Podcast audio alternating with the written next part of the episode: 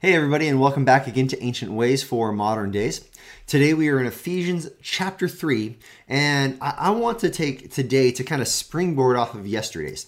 You know, yesterday we looked at Ephesians 2 and how we are God's workmanship, that we've been created in Christ Jesus to, to do the good works, to walk in the good works which He prepared for us beforehand.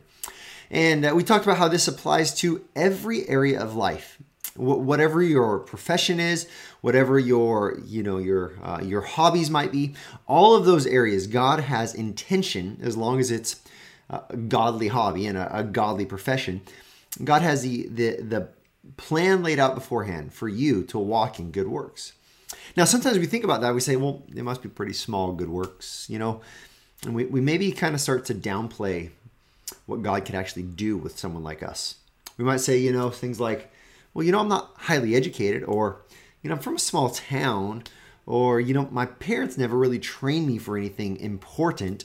Uh, we can start to downplay what God might do through us. But but as we read through Ephesians chapter 3, and we get to the end, and part of this is prayer language, uh, look at what the Apostle Paul says as he brings this chapter to a conclusion. Let me show you what I mean almost like as a benediction or a doxology, uh, Paul praising God, he says, Now to him, to, to God, now to him who is able to do far more abundantly than all we can ask or think, according to the power at work within us. To him be glory in the church and in Christ Jesus throughout all generations, forever and ever. Now, Paul is praising God here, and here's what he says. He says to, to him, to God, but look at, he says to God, and then he comes down, he says, to him be glory in the church and in Christ Jesus throughout all generations, forever and ever. So Paul is just declaring God being the one who receives all glory for all eternity, right? This is awesome. But notice, notice what it teaches about God as Paul is giving glory to God. Notice what it teaches about this God who is working in us by his Spirit. It says, Now to him who is God is able to do far more abundantly than all we can ask or than all we ask or think. This God is able to do more than we think. God is able to do more than you've even asked for him to do in prayer. He says, How does he do this? According to the power at work within us. What power is that? Well, that's the, the power of the Spirit of God, the Holy Spirit. And so this is God received the glory because, or in the church and in Christ, because of the, the power of the Holy Spirit that dwells in you right now. And this is this is remarkable. This means that sometimes when we pray for someone to come to faith and we're like, I don't know if I don't know if they'll ever trust in Jesus. God can do more than you think He can do in their life. God can radically transform them.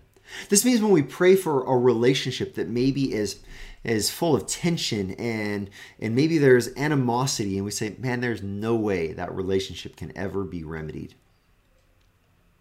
Actually, God can do more than you can ask or think. He can do even more. So this trains us to pray with a with an expectation and with a hope that God is always working. Sometimes we get discouraged. Sometimes we feel like so stuck in our life, in our growth, in our relationships. We feel just like, man, I'm, I'm so stuck. Nothing can ever change. There's no hope. But then you read a passage like Ephesians 3 20 and 21, and you're reminded that God's power is infinite. There is no one, there is nothing that is stronger than our God. Just, just let that sink in for a moment. You might think that you are at the end of your road.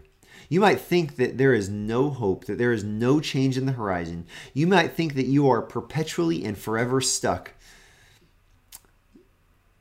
but you can hope in God.